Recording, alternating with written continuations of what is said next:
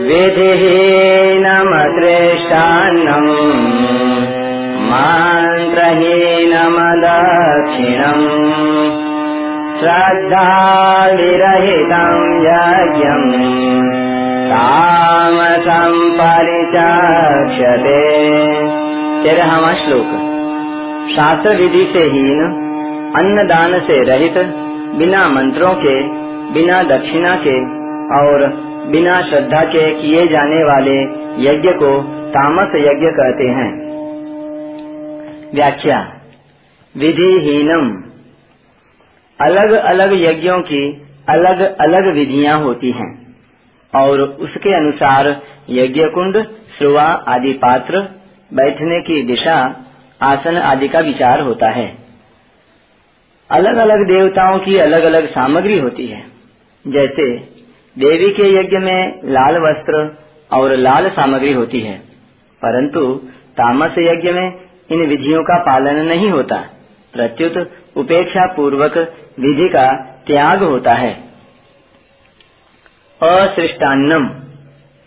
तामस मनुष्य जो द्रव्य यज्ञ करते हैं, उसमें ब्राह्मण आदि को अन्न दान नहीं किया जाता।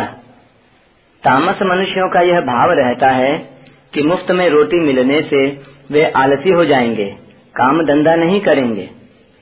मंत्रहीनम। वेदों में और वेदानुकूल शास्त्रों में कहे हुए मंत्रों से ही द्रव्य यज्ञ किया जाता है। परंतु तामस यज्ञ में वैदिक तथा शास्त्रीय मंत्रों से यज्ञ नहीं किया जाता, कारण कि तामस पुरुषों का यह भाव रहता है कि आहुति देने मात्र से यज्ञ हो जाता है, सुगंध हो जाती है, गंदे परमाणु नष्ट हो जाते हैं। फिर मंत्रों की क्या ज़रूरत है? अदक्षिणम। तामस यज्ञ में दान नहीं किया जाता, कारण कि तामस पुरुषों का यह भाव रहता है कि हमने यज्ञ में आहुति दे दी और ब्राह्मणों को अच्छी तरह से भोजन करा दिया। अब उनको दक्षिणा देने की क्या ज़रूरत रही? यदि हम उनको दक्षिणा देंगे तो वे आलसी प्रमादी हो जाएँगे, पुरुषार्थहीन हो जाएँगे, जिससे दुनिया में बेकारी फैलेगी। दूसरी बात, जिन ब्राह्मणों को दक्षिणा मिलती है, वे कुछ कमाते ही नहीं, इसलिए वे पृथ्वी पर भार रूप रहते हैं। वे तामस मनुष्य यह नहीं सोचते कि ब्राह्मण आदि को अन्न दान दक्षिणा आदि न देने से वे तो प्रमादी बने चाहे न बने। पर शास्त्र विधि का, अपने कर्तव्य कर्म का त्याग करने से हम तो प्रमादी बन ही गए। श्रद्धा विरहितम यज्ञम तामसम परिचक्षते।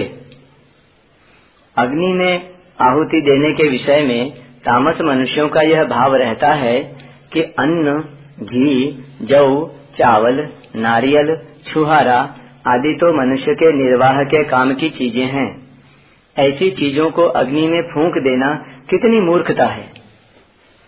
जब खेत में हल चलाने वाला अनाज के बढ़िया बढ़िया बीजों को मिट्टी में मिला देता है तो खेती होने पर उन बीजों से कई गुना अधिक अनाज पैदा हो जाता है। फिर शास्त्रीय मंत्रों के उच्चारण पूर्वक वस्तुओं का हवन करना क्या निरर्थक जाएगा? मिट्टी में मिलाया हुआ बीज तो आदि भौतिक है, क्योंकि पृथ्वी जड़ है। पर शास्त्र विधि सहित अग्नि में दी गई आहुति आदि दैविक है, क्योंकि देवता चेतन है। अतः उन देवताओं के लिए दी गई आहुति वर्षा के रूप में बहुत बड़ा काम करती है। मनु जी ने कहा है, अग्नौ प्रास्ताहुति सम्य गादित्य मुपतिष्ठते आदित्या जायते वृष्टिर, वृष्टिरन्नम ततः प्रजा।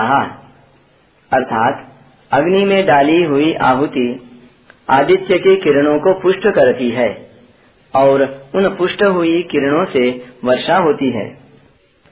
इस बात को भौतिक वैज्ञानिक भी मानने लगे हैं। मात्र जीव अन्न से पैदा होते हैं और अन्न जल से पैदा होता है। अन्नाद भवंती भूतानी पर्जन्यादन्न संभव अतः सृष्टि में जल ही प्रधान है। जल बरसने में यज्ञ ही खास हेतु है। यज्ञात भवती पर्जन्यो। अपनी प्रसिद्धि मान बढ़ाई के लिए वे यज्ञ करते भी हैं तो बिना शास्त्र विधि के, बिना अन्नदान के, बिना मंत्रों के और बिना दक्षिणा के करते हैं।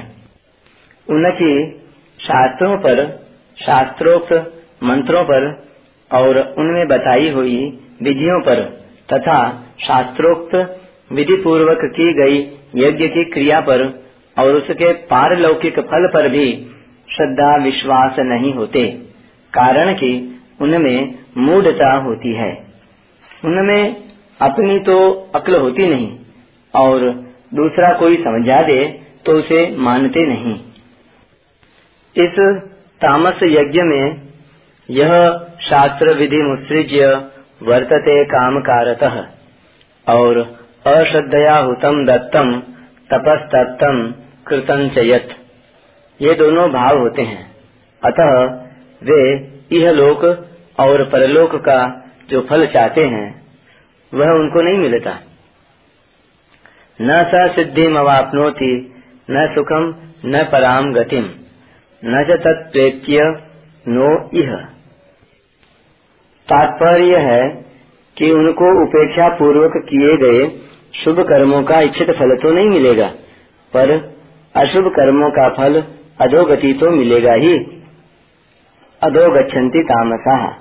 कारण कि अशुभ फल में अश्रद्धा ही हेतु है, और वे अश्रद्धा पूर्वक ही शास्त्र विरुद्ध आचरण करते हैं।